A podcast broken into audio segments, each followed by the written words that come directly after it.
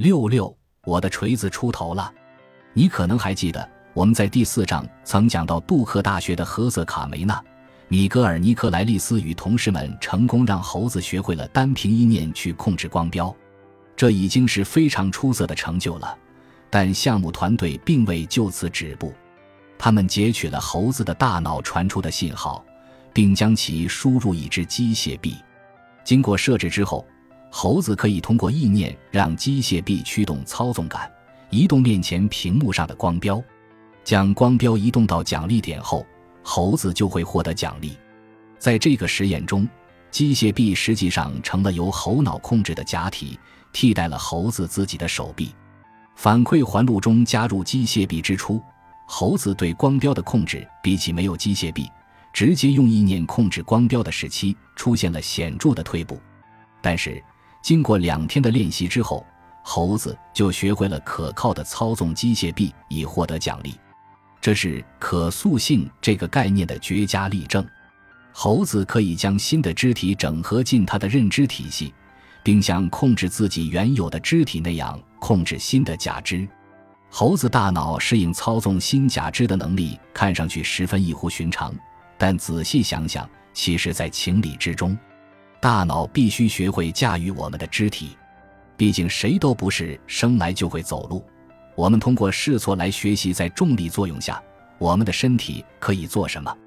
就连小马驹刚坠地时也是踉踉跄跄的，它必须快速学会如何使用四肢。与生俱来的所谓本能是不够的，不论我们还是小马驹的身体都处在持续变化中，因此我们必须不断学习。我们在生长、衰老的过程中会遇到各种各样的情况。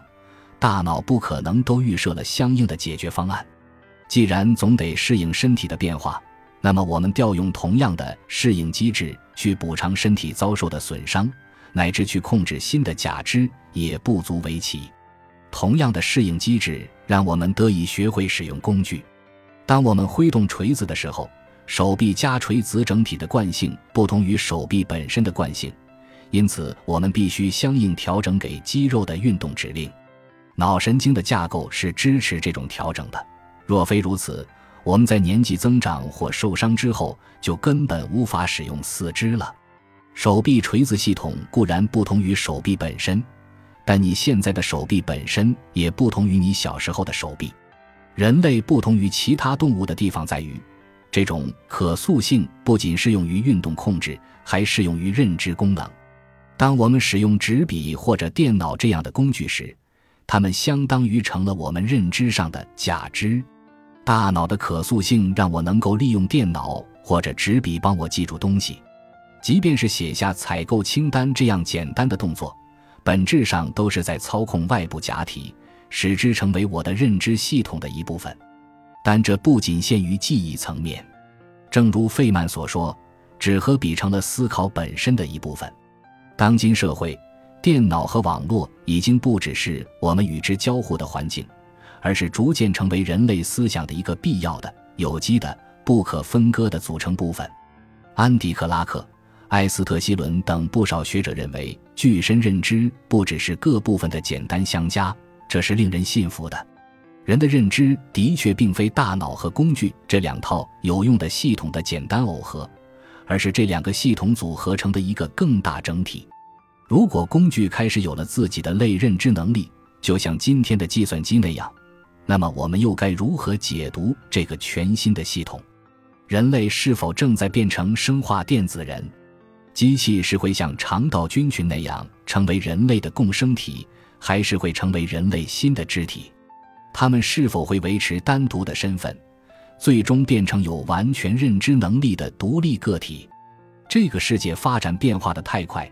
我难以针对这些问题给出确定的答案，但我将在第十四章中进行更深入的讨论。机器的能力已经取得了显著进步，我们使用机器的能力也大为提升。另外，机器正在获得更多人类独有的特征，比如多层级、相互交缠的反馈环路，以及更为丰富多样的传感器和执行器。肢体和感官都日益健全的机器。是否也会获得具身认知能力？计算机观察外部物理环境并采取相应行动，至少可以上溯到二十世纪六十年代。早在一九七八年，我本人就写过控制机器人的程序，只不过这些程序只能执行简单任务，技术含量不比图七点一所示的古怪机器人的高多少。当今的计算机能力更强，加上泛在网络和人工智能复兴的加持，这场游戏已经被彻底改变了。二零零六年。美国国家科学基金会的海伦·吉尔发明了“信息物理系统”这个词，用来描述计算机与周边物理环境深度交互的系统。就此，他在美国国家科学基金会框架下发起了针对此类系统的大型研究项目。感谢您的收听，本集已经播讲完毕。喜欢请订阅专辑，关注主播主页，更多精彩内容等着你。